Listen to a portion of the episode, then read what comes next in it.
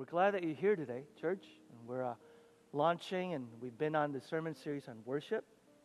And if you will turn your Bibles with me to Psalm 95. Psalm 95 has sort of been the anchoring text as we talked about worship. And what I like to do is read this together. And as Pastor Michael is fond of saying, what do you say again, Michael? If you read quickly, slow down. And if you read slowly, speed up. Is that right, Pastor Michael? Something like that? Okay. All right, here we go. Psalm 95. And if there is a way that you can reflect via emotion and energy what this psalm is actually saying, that would be great. All right? So here we go. Psalm 95. Here we go. Come, let us sing for joy to the Lord. Let us shout aloud to the rock of our salvation. Let us come before him with thanksgiving and extol him with music and song. For the Lord is the great God, the great King above. us. Okay, can we read that verse together? Can we read that verse 3 and read it like it says, like you mean it? Ready? Here we go. Ready? For the Lord is the great God, the great King above all oh, gods.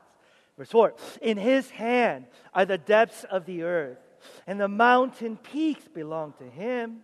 The sea is his, for he made it, and his hands formed the dry land.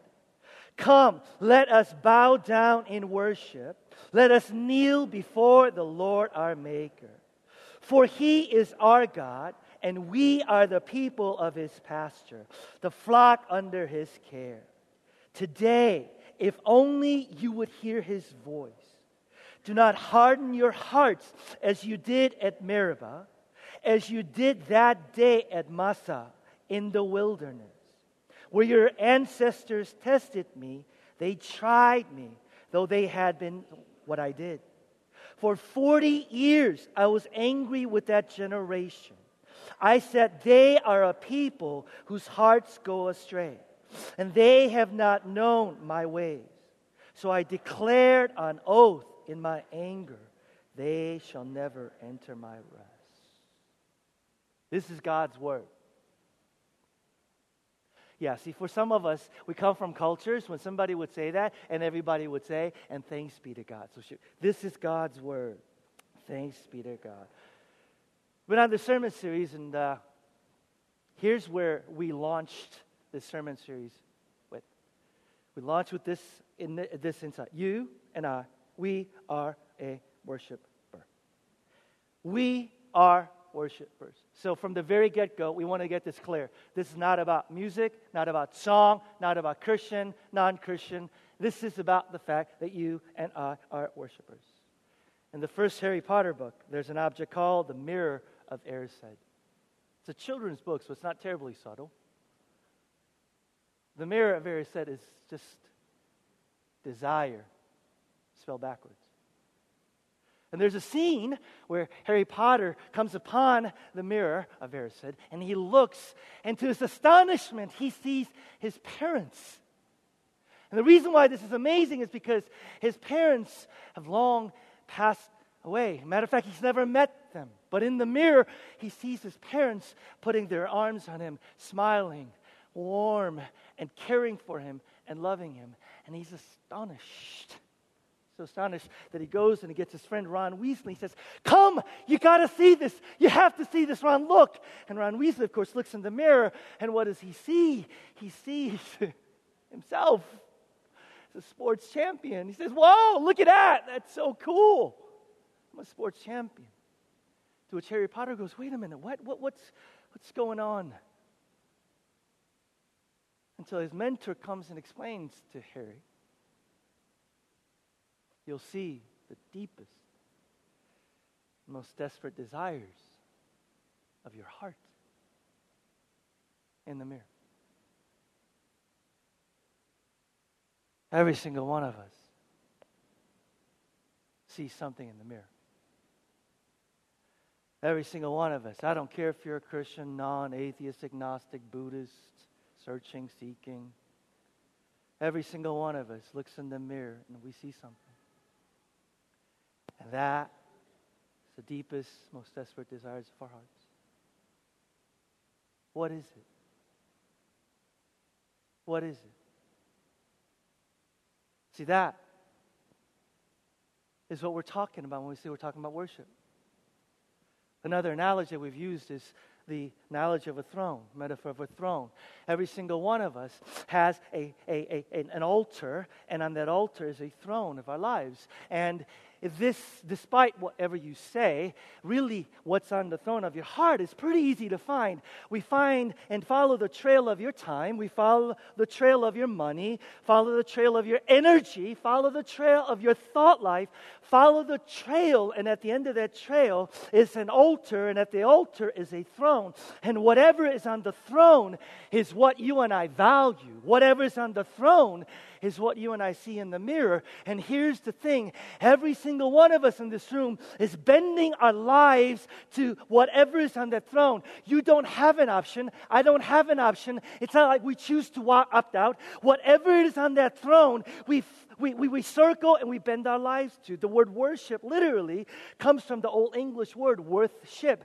That is to find our worth in something, to value something. So we begin this sermon series all on an equal playing field because every single one of us, Monday through Sunday, 24 7, is walking around with a massive billboard saying, I value that, I worth that, I worship that.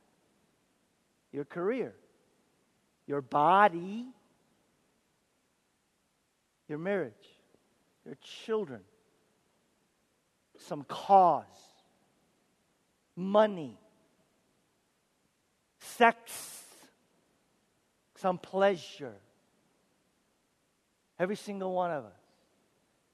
Walk on the face of the planet. Value, worth, bend my. That's what we're talking about when we say worship.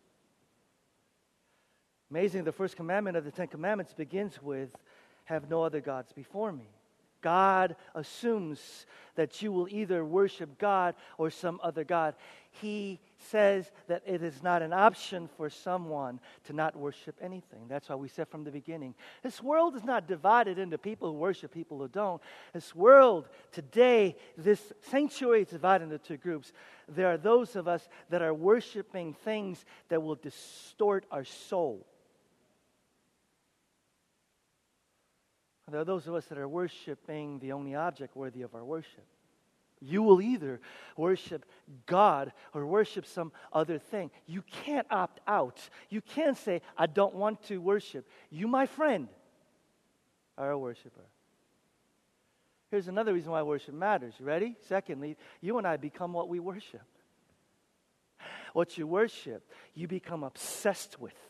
What you become obsessed with, you imitate and what you imitate, you become.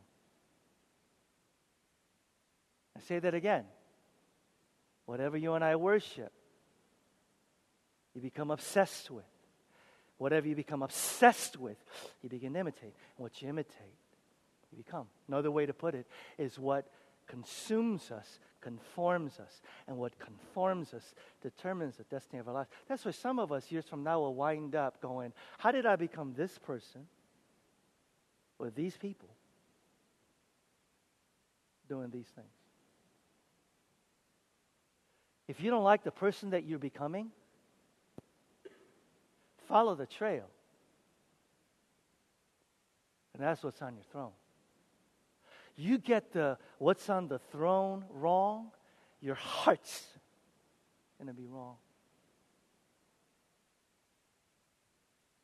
Can we have an honest, authentic, rigorous honesty moment? What's on the throne for you?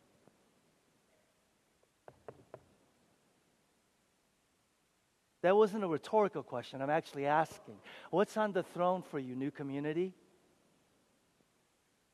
Say it out. Don't we won't judge.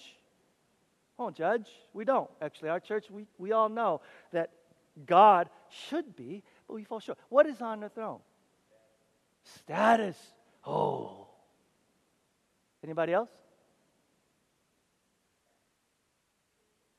Approval, success, marriage.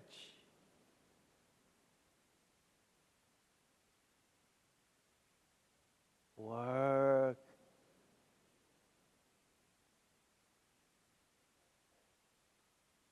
Now, there is an honest person. Woo! Yourself. Me. You. Anybody else? Or should we just stop right there? That's a good period right there. All right. Angela, we shut that we shut that exercise down right there. It's us, you, me. We're on the throne. And I'm telling you, Jesus says, where your treasure is, there your heart will be also. Invert that. Where your heart is, we will find what you and I ultimately treasure.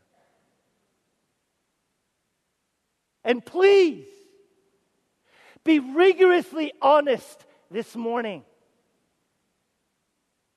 Don't throw this thing, eh, rigorously honest. Who or what is the, on the throne? Because until you and I are rigorously honest about that, and yeah, I'm talking to you and me, good church, Christian, I've done this Christianity thing, unless we get rigorously honest about that, we can't change.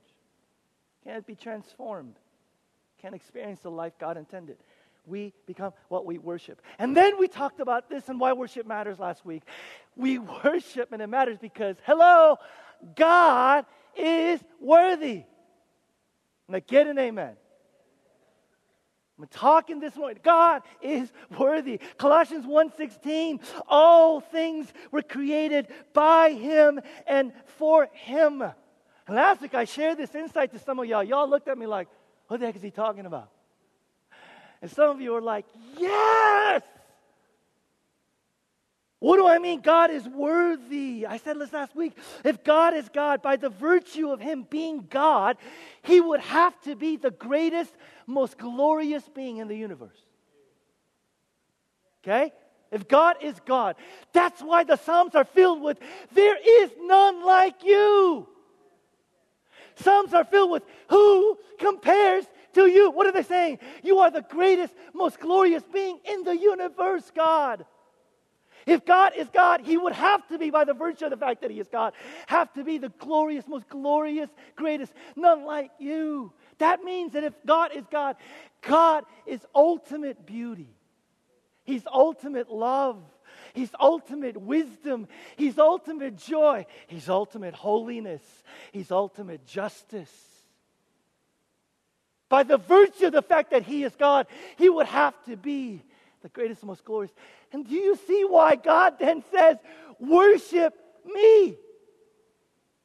Do you see why God says, Worship me? Value me? Find your worth and value in me.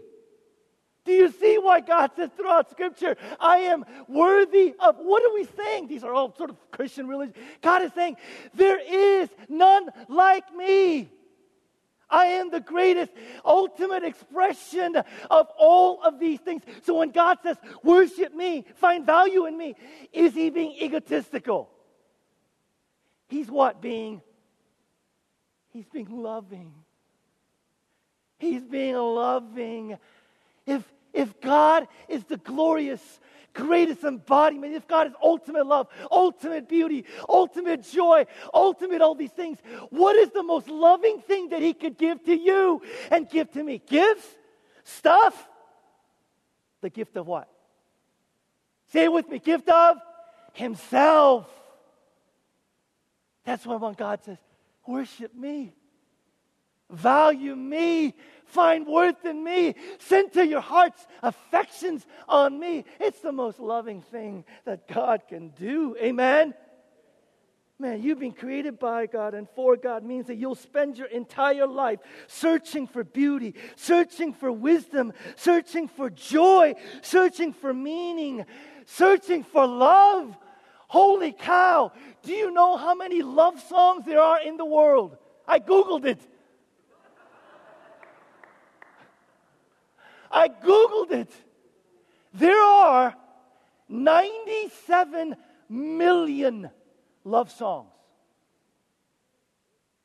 According to, I got to give you a source. According to um, this dude named Kevin King, music hype CEO. Now, he's not just talking about what's on top 10 radio. He's talking about if you had to estimate all the love songs that were written for all time, for all people, all culture, 97.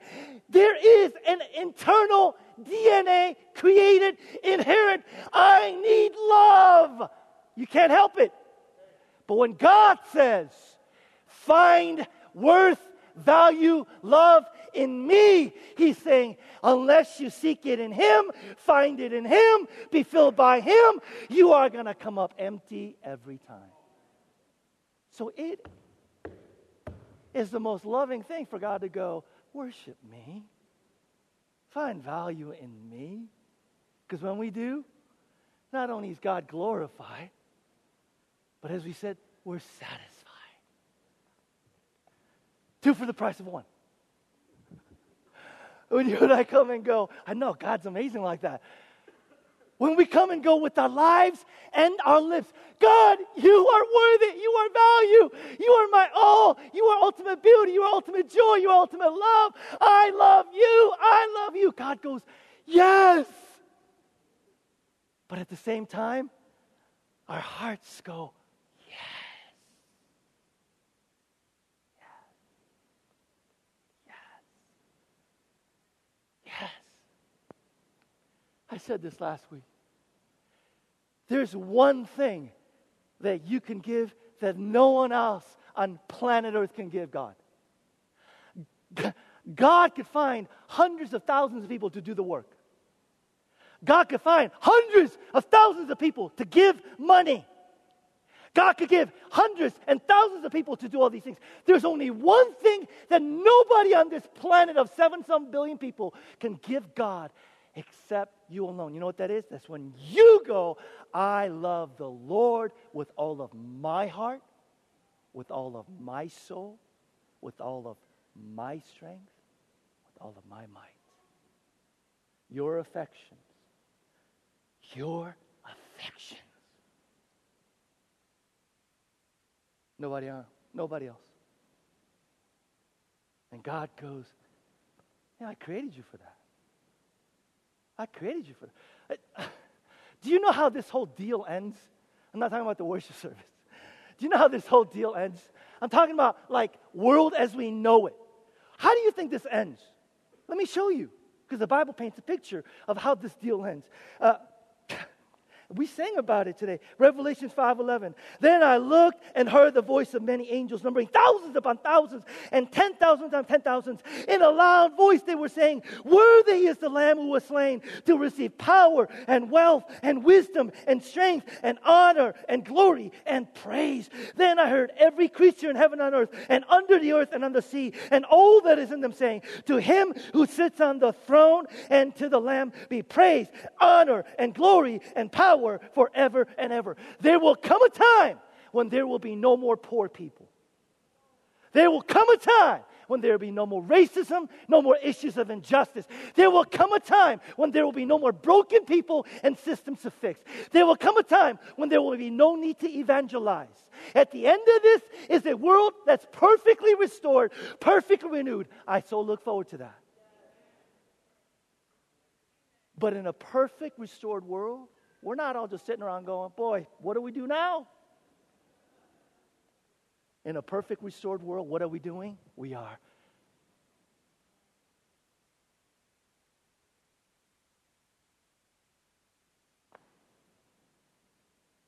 By the way, if you read that and you go, oh man, that sounds boring. I can't help you. I can't. Actually, I could. That sounds mean. I could. That's why I need to come back as we talk about this sermon series. But did you get my point?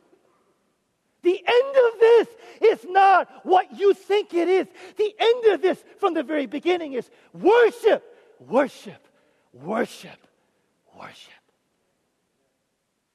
And it close eyes in. See, so we, we don't begin with me and my needs. That's good news.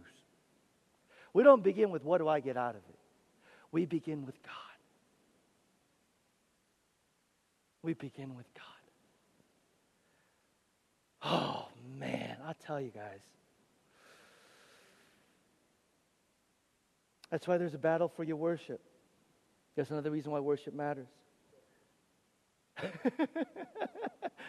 Say that loud, Carlton, for everybody here.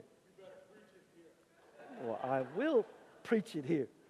There's a battle for your worship. The third temptation of Jesus was what? Satan comes and says, Bow down and worship me. Think about that. Think, just think about that. The third temptation to the Son of God bow down and worship me, and I'll give you all the kingdoms of the world. The things that you champion, the things that you and I value, those aren't decisions made in a vacuum. There is a war for your worship. Don't be naive.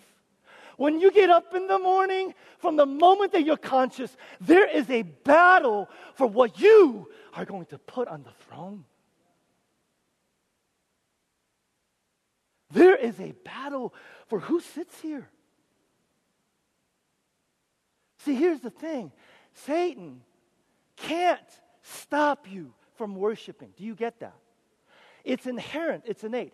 Satan can't stop you from giving worth to something. So he's not. What he can do is make sure that you redirect it from where it's supposed to be.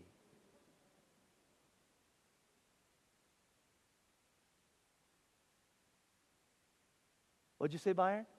You've been there? Me too. And done that. There is a war battle for your worship. Do you really naively think that you just get up in the morning and make decisions you make? Do you really think that the things that you value, right, the things you're going, I have to have, I need to, do you really think that you're, there's a battle? You and I could spend the entirety of our lives giving worth to something. Don't you want to make sure that at the end of the day it's worth it? Don't you want to make sure that at the end of this deal, you're not looking back on your 30, 40 years of life going, I gave my life for what? Don't you want to make sure that what matters most, most matters to you? There's a battle. Carlton said this last week. He's like, you know, you could spend an entire sermon on each one of these points. I could, but I can't. I should, but, I, but I can't. And we need to move. We need to move. Last week we asked the question, what is true worship? And we said that true worship is what? Worship that is done in John 4 in spirit and in truth. Say it with me Spirit and in true Spirit. Unless God's Spirit comes and brings life into our dead spirits, we are incapable of true worship. Then we said that true worship is in truth, that is a accurate perception of who God is and what He has done.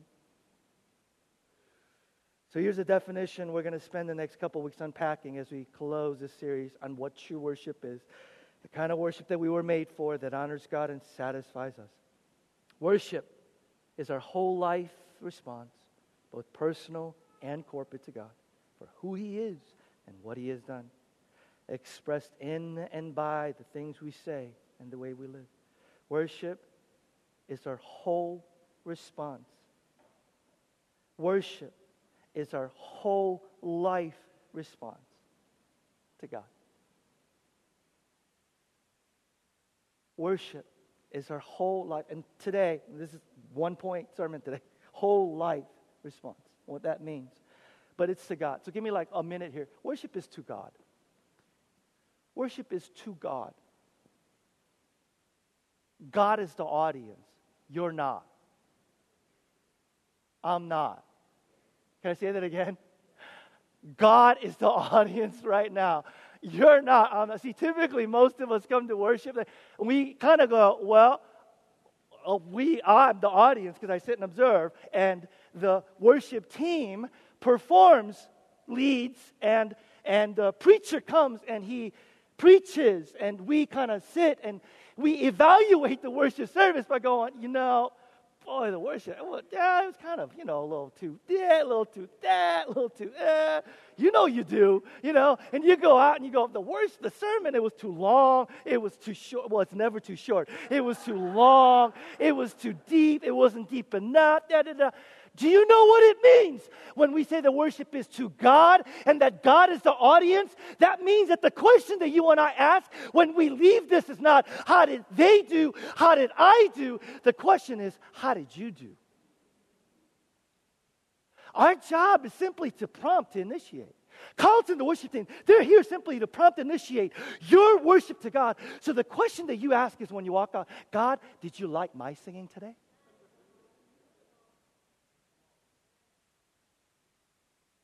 Jamie, you feeling me? God, did you enjoy my worship today? What did you think of my worship today? God, did you, did you enjoy my response to the word that was proclaimed? What did you think of that? That is the only thing that matters. It's to God. All we're doing, we're just prompting, man. All we're doing, just initiate. This is all we do. You are not the audience. We worship for the audience of one. See, that could be a whole sermon, but I can't go there. Uh, why not? Because I just, you know, we don't have time. So Romans 12, turn your Bibles to Romans 12. We're going to just, Romans 12 and 90, uh, Psalm 95 is where we are going to get this whole life result. Romans 12, 1. Oh, anybody else love this passage? It's about worship. Carlton, you prayed it this morning. It's about worship. Check this out. Check this out. Check out what Paul has to say about how worship is our whole life response to God. First and foremost, verse 1. Ready? Say it with me. Ready? Okay, well. Therefore, what is the word therefore? Therefore? It's a response. Therefore means it's a response. Does that even make sense? Yes. Or I guess, however that can. So, it's a response. Therefore, and why is that important? It doesn't start with us. We don't initiate worship. Who does? God does. God reveals, we respond. He discloses, we respond. He unveils, we respond. He chooses to show us how amazing He is, and we respond, therefore, by going, God, you're amazing. That means that unless God Himself chooses to show us who He is, we can't respond to Him with worship in spirit and in truth. That's why we desperately need the Holy Spirit. That's why we desperately need the Holy Spirit. Because the Holy Spirit that makes you aware of the very. Like, I'm just going to say this.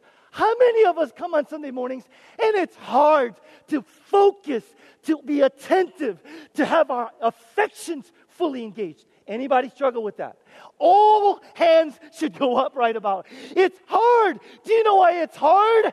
Because you and I are completely leaning on our flesh. And we don't recognize what we're about to do. I can't just motivate myself. I, I can't. Some of us think we could. We're like, come on now, come on now, get into it. You can't. Do you know why? You could only respond when the Holy Spirit grabs your heart and He shows you who God is.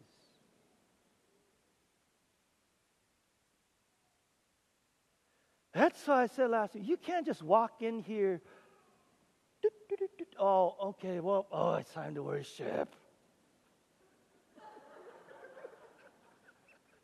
you know who you are. Well, you're sitting here, it's like 10 10, and is going, I will give you all my. And in your mind, you're going, okay, am I going to go eat at Dunley's today, or am I going to go eat at El Cid's?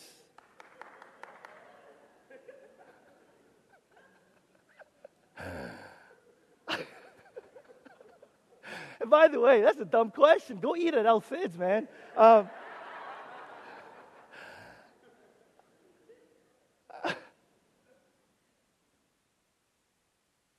do you and I recognize that the essence of the Christian life is that it's supernatural? Holy Spirit. John 3 says that the Spirit is like the wind. And I said this last week, right? Spirit is like the wind. Check this out. I don't know if it'll engage you or not, but I, I got, the wind, Holy Spirit's like the wind. And a person who's skilled at worship is like a good sailor. What do I mean?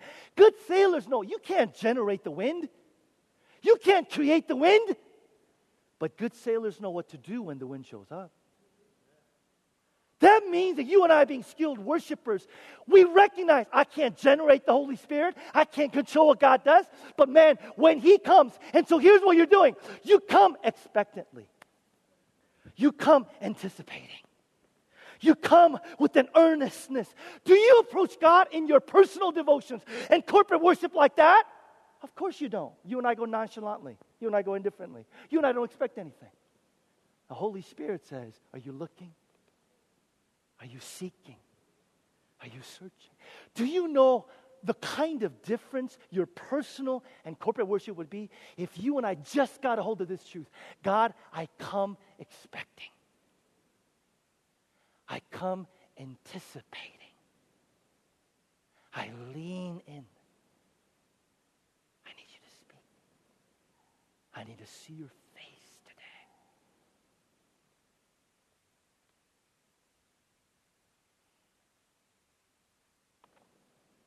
I urge you, he says. Therefore, brothers and sisters, in view of God's mercy, essence of the gospel right there. Jesus is the everlasting door by which we come into the presence of God. Jesus is, and this truth is so important for those of us who don't live as we should all the time. Amen? Because when we fail, the enemy is very quick to go, Big hypocrite, put your hand down. Big hypocrite, how dare you say those words? And especially for some of us that value authenticity, we go, I can't mean these words, so I'm not going to say these words. And Satan's going, That's awesome. We don't come to worship on our merits. We come to worship through what? Through Jesus and God's mercy. Is that good news? Because that means we can come to worship anytime, anywhere, because the cross goes before us. That means that we can come to God and worship anytime, anywhere, because we don't come through our merits, but through the merit of Christ. That means that you and I are worshipers anytime, anywhere. That's why the truth of who we are in Christ has to be front and center at all times. Do you know who you are in Christ? Do I know who I am in Christ? Can I just remind you today? Here's who you are in Christ. You ready? You and I are free in Christ. You and I are eternally forgiven. You and I are rescued. You and I are washed clean. You and I are made new. You and I are recreated. You and I, there is no more condemnation. You and I, His righteousness is our righteousness. You and I, we are born again. You and I, we are sons and daughters of God. You and I, our debt is paid in full. You and I, sin's power is broken. You and I, death is defeated. That's why we can come to God anytime through the doorway of Christ Jesus. Is this good news? Don't you dare let Satan. I don't, listen, this might sound extreme. I don't care what you did last night. Really, I really don't. It doesn't matter. Do you know why? Because when you stand here, you don't stand on your works of righteousness, you stand on His. That means, this is going to sound extreme. Regardless of what you did last night, God looks at you and says, I still see you as I see my son as I see my daughter, as I see Jesus. In view of God's mercy, says, offer your bodies as living sacrifices, holy and pleasing to God. This is your true and proper worship. Other translations, this is your reasonable act of worship. Paul's saying, after all that he's done, that's the least you can do. And what is the least you can do? Offer your bodies. He doesn't say offer your songs. It's way bigger than that. In light of what he's done for you and me, it's about a whole life response. In light of what he's done, Paul is saying the only reasonable thing is all that I am to you for all that you've done for me. Say it with me. all that I am to you, for all that you've done for me. That, Paul says, is only reasonable. Psalm 95, the passage we've been looking at beginning with, fleshes out what it means and what this looks like to, to offer all that I am, what true worship is. True worship is something that'll engage every aspect of your being. True worship will engage every aspect of your being. It'll engage your mind. It'll engage your emotions. It'll engage, yes, even your will. Worship isn't worship. I'm going to say this again and again and again. Worship isn't worship unless it engages your entire being. That is your mind, your emotions, and your will. True worship. Where do you get that, Peter? Psalm 95. Verse 1 Sing for joy, shout aloud. Verse 2 Come before him with thanksgiving, extol him with music and song. You know what that is? That's emotional language. You know what that is? That's the psalmist worshiping God with his affections. With his affections. But he doesn't just stop there. Verse 6 to 7. You're commanded to worship God submissively with your will. You're commanded to worship God submissively with your will, not just with your emotions. It says, let us bow down, let us kneel. And it's talking about the submission of the will. True worship is when you come and say, Father, your will be done and not mine. And it doesn't end with words, it actually is lived out in our actions with what we do our time, our money, our energy, our sexuality, our relationships. Worship with your will means your will, not mine, you're on the throne, not me, and our entire lives actually declare, You are God, not me. Can I say that again? Your time declares, Your will, not mine. What you do with your free time declares, Your God, I'm not. What you do with your money declares, Your will, not mine. What you do in your sexuality declares your will, not mine. Our entire lives declare your will. Now, that's what it means to bow down. In other words, truly worship means there's a change in your life. How you live is actually impacted. But it doesn't just end there, does it? Verse 7 and following, it says, Listen to his voice.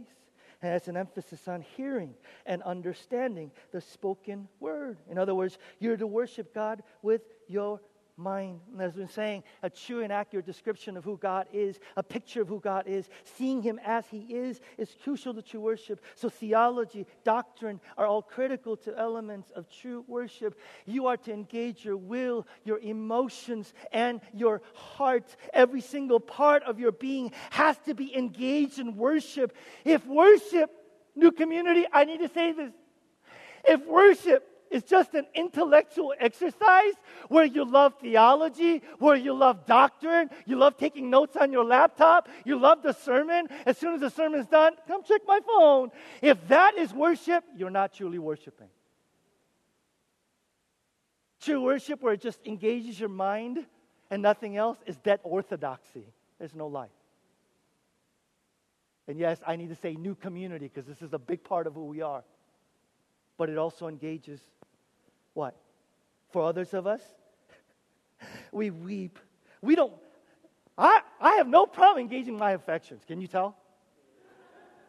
My heart, engaged right away. My affections are right there. But if for us, those of us, if we just weep, if we just have our affections moved and an emotional experience in worship, but we don't submit our will to God, it doesn't change the way we live. It doesn't change our character. We're still angry. We're still impatient. We're still self righteous. We're still moralistic. We're still unloving. It doesn't change what we do with our life patterns. Your life and your actions still say that we are on the throne. If all we happens is we are engaged with our emotions, but our will is not submitted, we haven't truly worshiped.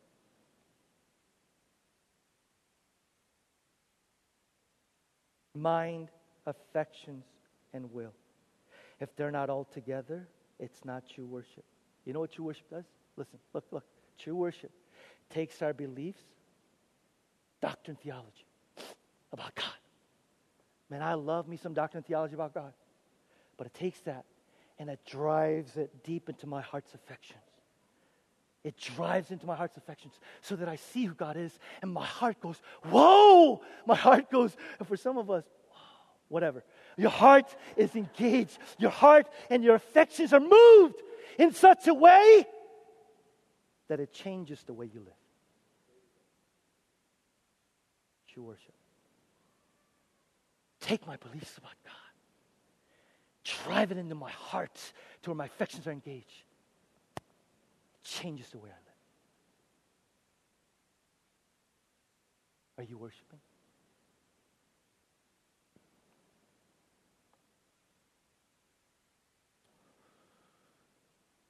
I talk to a lot of people. I talk to a lot of people who are seeking, who are searching for reality of God. I talk to a lot of people who say, Peter, I genuinely want to encounter God. I genuinely encounter the reality of God. Many of you, how many of us would love to encounter and experience the palpable presence of God? Who doesn't? We genuinely want to experience an assurance of His love. We genuinely want to come and experience the Holy Spirit in love and truth, prompting areas of our lives that needs to change and saying, Don't you need to be different? Don't you? We all want to encounter powerful presence and love and power and mercy of God. We do personally, corporately, but we walk away empty. Why? We haven't truly worshiped. What do I mean? Verse 6. Come, let us bow down. Let us kneel before our Maker. You know what this is? This is a posture of surrender.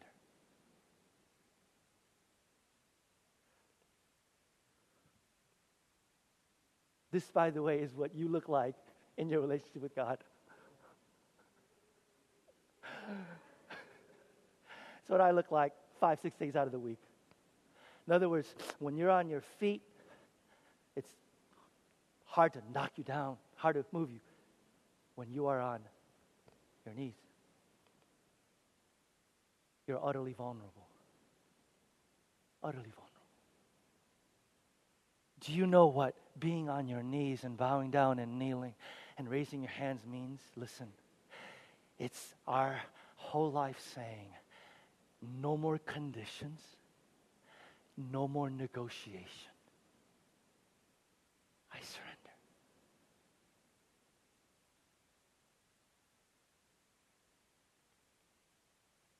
This is you and me saying, God, no more negotiations. No more. Well, if you do this, if you do that, when you do this, when no more conditions. God, why is my life? How did. No more conditions. No more negotiations. I surrender.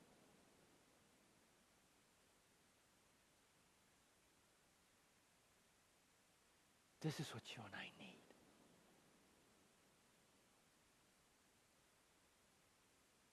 We will not encounter God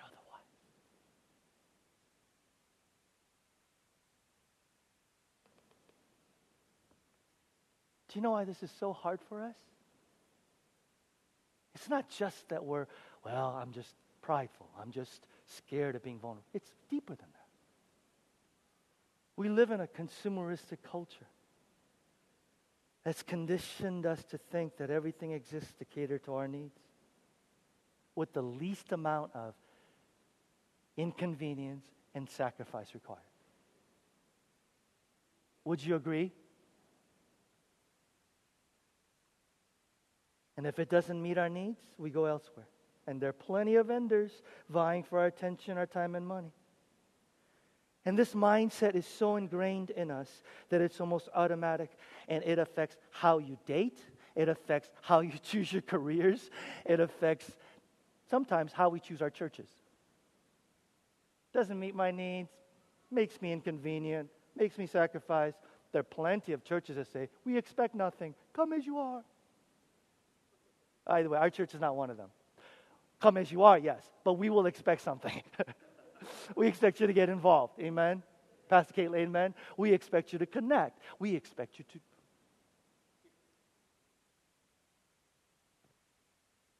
For many of us, when we come to God, we want the reality of God. We want a powerful experience of God's presence. We want a spiritual high and thrill without surrender, without commitment. We want, God, I want to experience your presence. I need you now. But we don't want to give up control. I want the high, the thrill, the mystery.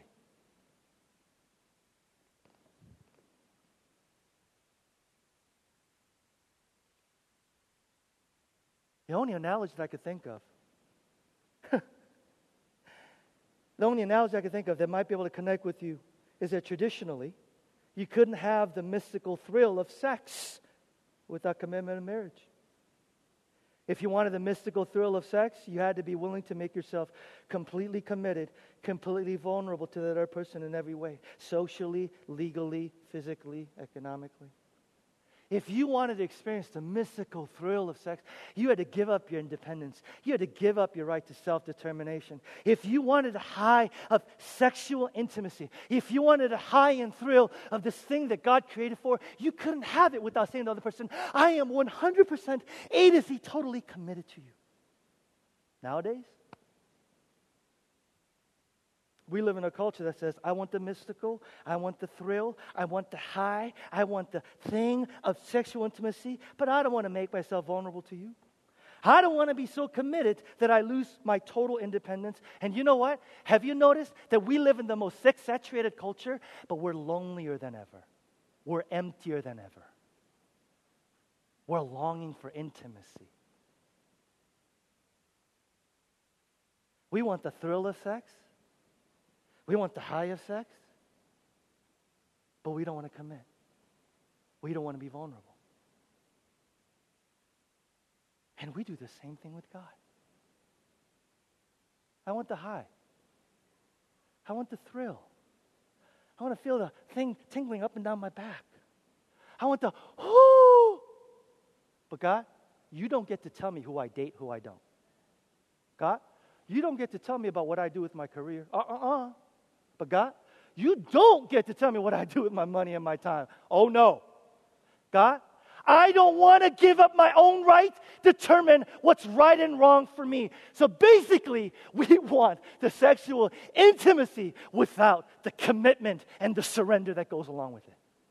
We want the mystical oneness with God, the high, the thrill, but we don't want to commit our entire lives. Basically, you want to sleep with God, you don't want to marry Him.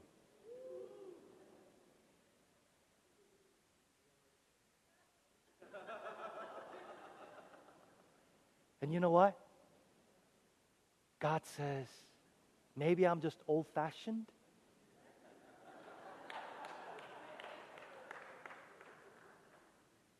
But God says, it doesn't work like that.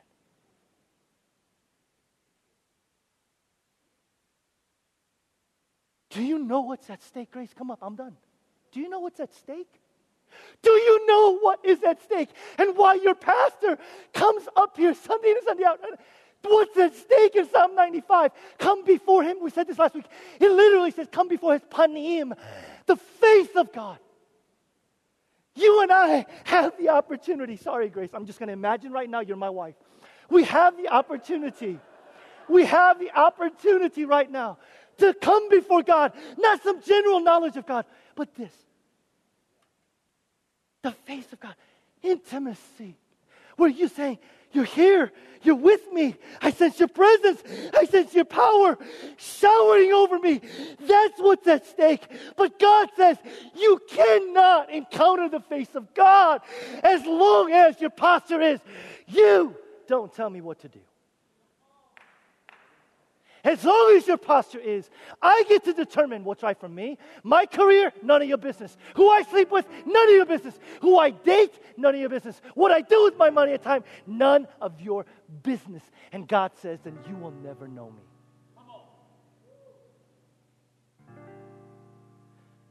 God says, you want to know the powerful presence of God. I'm done. God, I'm done negotiating. I'm done with conditions. I, am done. And can we just, for a moment of rigorous honesty, how many of us stink at ruling our own kingdoms? Yeah, yeah, yeah. How's, how's this working out for some of y'all? I get to sit on the throne. How's it working out?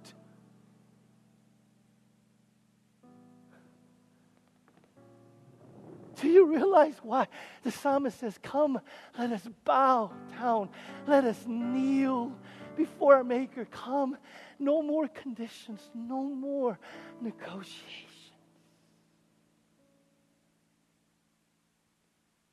God is not an easy to pour, come in a box God. I'd like three pounds of God, please, but no more than that. I don't want him to mess up my life. I don't want him to mess up my schedule. God doesn't work like that. True worship is when you come and go, there's something bigger than me. There's something I can control. That induces awe, adoration.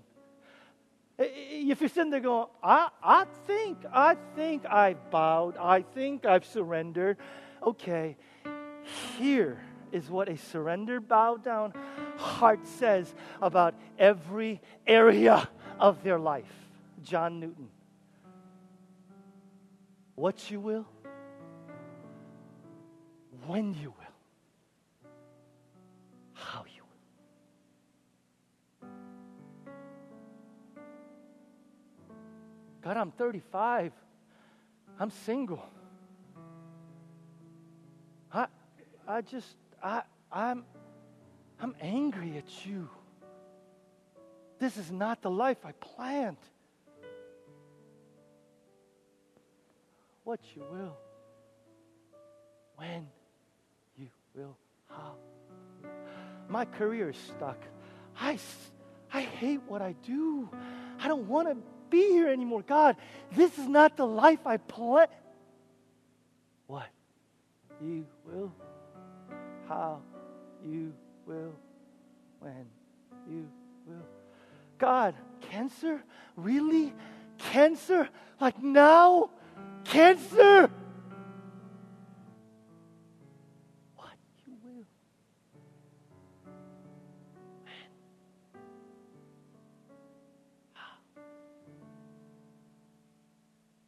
Or my interpretation of this is God,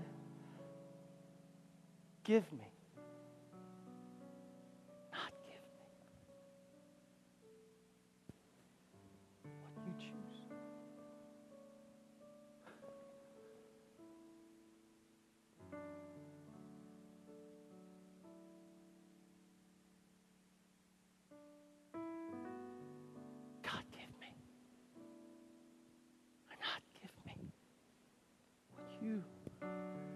choose. But God, here's the key of surrender I'm not bailing on you. I'm not just saying, I'm done with this Christianity thing. I'm not just saying, well, I'm through. It's saying, God, what you will, when you will, how you will, but I am not giving up on you. But Peter, how do I trust him? In view of God's mercy. Offer yourself as living sacrifice. In view of God's. Someone who did this for you and me. And God says, and you can't trust me with your career? You can't trust me about your future and marriage? You can't trust me with your family? In view God's mercy. We don't do this often in our church. I wish we did. For some of us that grew up in churches that were more liturgical, there was a time in the service where people knelt.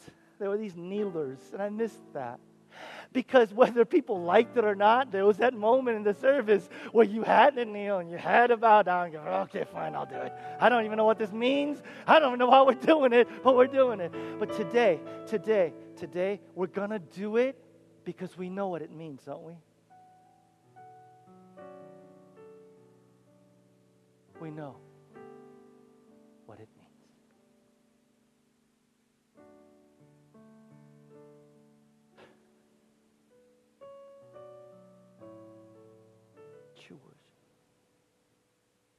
So, church, and for those of you that are physically unable, please sit in your seats. But those of you that are physically able, and this isn't just for those of us that are like, oh, I'm there with you, man. I'm particularly this for those of us that are like, I don't, I don't, can't, I don't,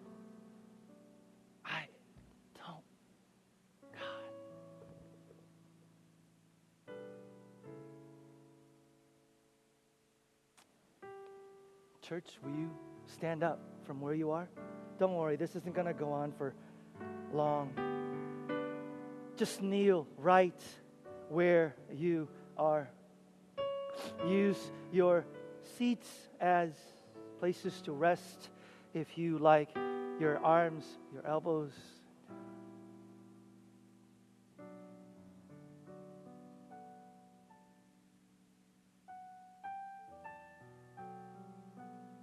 As you reflect on your life,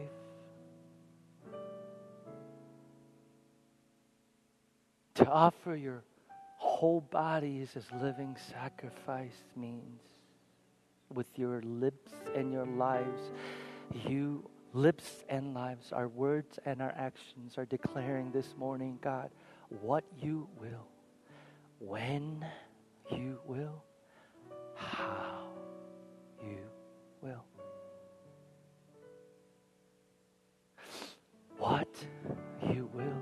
when you will how you will.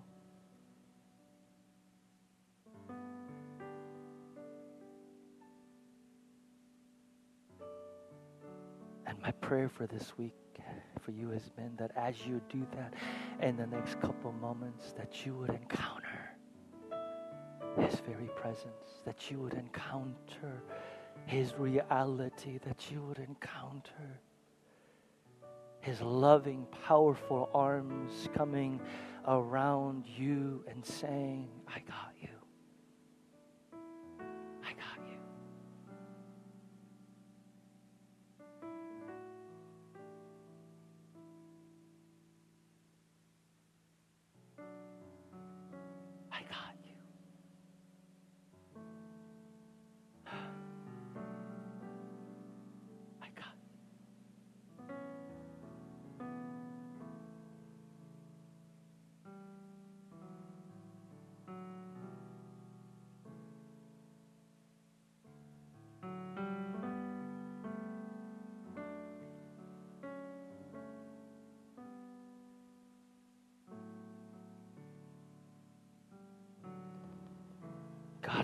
Scared about my future.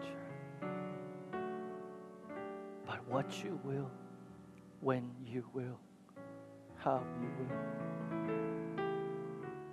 God, I'm incredibly lonely and longing, longing, God, to be married, God. But what you will, when you will, how you will. God, I so desperately want to start a family and to know the joy of children, but what you will, when you will, how. God, I am struggling to believe, struggling to know your reality. God, what you will, when you will. Ha.